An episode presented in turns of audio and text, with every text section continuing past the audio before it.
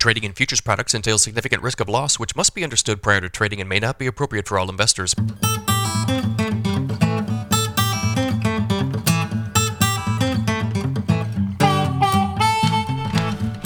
Good morning, everybody. It's Thursday, November 9th, 527 a.m. Central Time.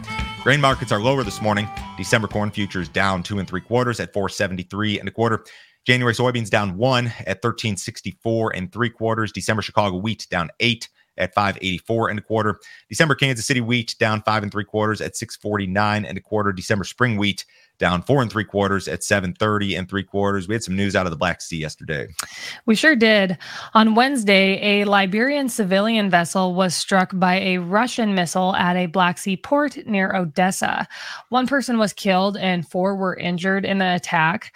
The vessel was slated to transport iron ore to China. Since Russia exited the Black Sea grain deal back in July, Moscow has carried out 21 targeted attacks on Ukrainian port infrastructure.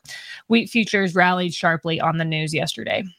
Yeah, so the news puts into question the uh, validity, I guess, of this new grain corridor, which or, or just new uh, shipping corridor, which Russia is not really on board with. So you had a sharp rally in wheat yesterday. HRW futures up 22 cents, SRW up 22, spring wheat was up 11. Um, I don't know if this is just going to be a one and done deal in regard to the rally. I will say this: wheat futures have been down in the dumps, oversold. Large speculators are heavily short. I think we've got a record fund short in the spring wheat market, heavy short in SRW. So, uh, is this a one and done deal or a catalyst for a larger recovery? I'd love to see a larger recovery here. Wheat price has been under a lot of pressure. They've not given the wheat producer very much to work with here. Um, you don't want to see these attacks and and doing the news every day, like headlines like this. This is um this is kind of depressing. Like you talk about mm-hmm. it, oh, somebody died, and we talk about it, and we're interested in wheat prices. The whole thing these wars are, are not fun to talk about. But in any case, yeah, we'd love to see some higher wheat prices, but uh, at what expense, you know, is always the question. USDA reported sizable flash sales of U.S. soybeans on Wednesday. Yesterday, USDA reported private sales of 33 million bushels of soybeans, of U.S. soybeans, the largest single day soybean sales since July. Of the total soybean sales, China purchased 16 million bushels. The remaining 18 million bushels were sold to unknown destinations, which oftentimes means Chinese buyers.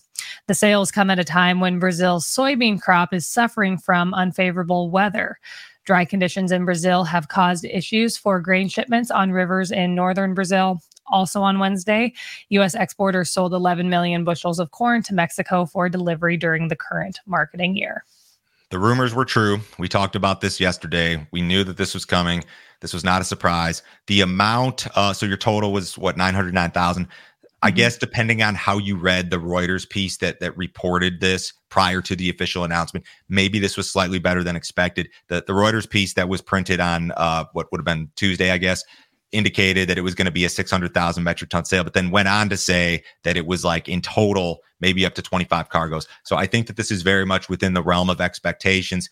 Uh, even with these sales, we're still not where we need to be in terms of, of export sales as it relates to USDA projections. So we need to see more of this. Uh, remember, guys, these sales will not be included in today's weekly export sales report. They'll be included next week.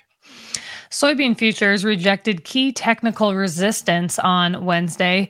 The most heavily traded January 24 contract ran stops above a multi-month trend line for two consecutive days, but has been but has been unable to close above it. Buyers chased the China headlines along with a less than ideal Brazilian weather situation.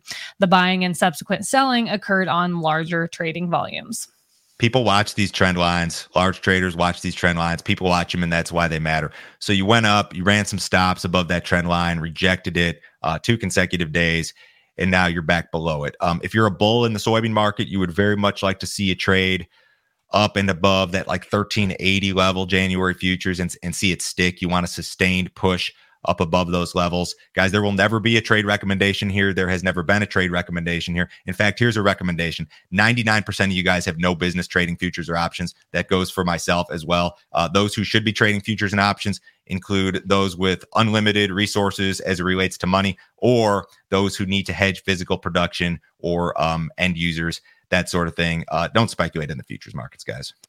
So, if you guys have not already checked out our premium content, you need to do so. Joe, can you tell me about the video you put together with Brian Splitt yesterday? Brian was on yesterday. We talked about charts, uh, talked about the soybean situation in particular. We also talked about meal. We talked about soybean oil, talked about the cattle uh, setup from a technical standpoint, which is uh, probably one of the most interesting ones out there. If you guys want to see the premium stuff, go to standardgrain.com, sign up this morning. This is a $50 per month subscription. You can cancel at any time, no other fee, no other obligation. Nobody will try to sell you anything else. As I mentioned early in the week, guys, this is the best way to support what we're doing here. YouTube pays us next to nothing. The podcast pays us uh, zero dollars exactly. So this is the only way we're able to do this. This is independent media. We have no sponsors. Um, we are self-sponsored. Uh, there's no corporate backing here. This is just um, a small, small-time operation. We're doing this all uh, through premium subs. So if you are a premium sub, thank you. You're keeping us in business here. Uh, you allow us to do this every day. And if you're not you should you should consider a subscription. Again $50 a month. It takes like a minute to sign up guys. Check that out this morning USDA will release its monthly crop production and WASDE report here this morning at 11 Central Time. Ahead of the report, traders expect a marginal increase to the 2023 U.S. corn yield estimate and an unchanged U.S. soybean yield estimate. Traders will also keep an eye on the demand side of the balance sheets in addition to any global changes. The pre report estimates are extremely unexciting. The, the trade expects no major changes. I personally, and I know this is not a popular opinion, I would not be surprised to see a higher corn yield number and maybe even a higher soybean yield number.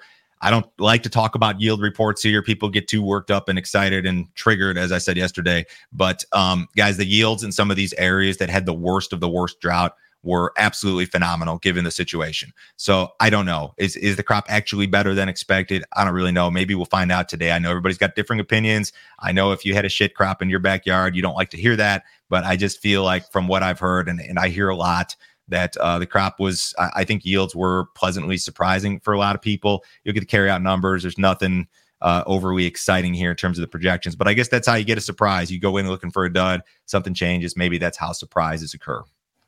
Mortgage rates last week recorded their largest one week decline in more than a year.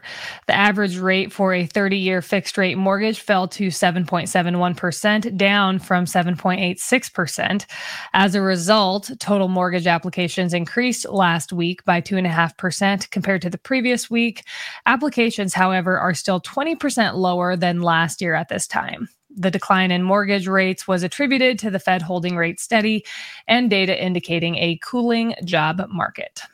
The question here, bigger picture, is have interest rates topped? And for the moment, it appears as if they have topped. Uh, yield on the 30 year peaked at like 5.2%.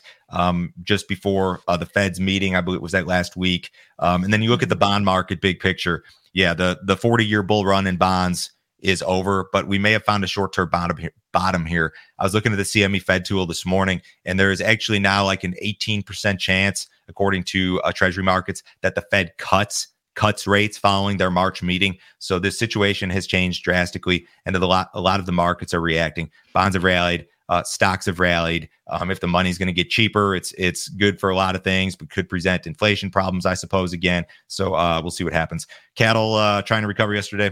Yeah, cattle futures were able to hold their ground yesterday. Feeder cattle futures closed an average of a buck fifty-two higher. Live cattle futures closed an average of eighty-two cents higher. Choice box beef dropped below three hundred dollars for the first time in a month yesterday, ending the day at two ninety-eight seventy-five. That was down a buck sixty-three. Select ended the day at two seventy-one oh three. That was up a buck fifty-five. Outside markets pretty quiet this morning. U.S. dollars up a little bit. Stocks are marginally higher.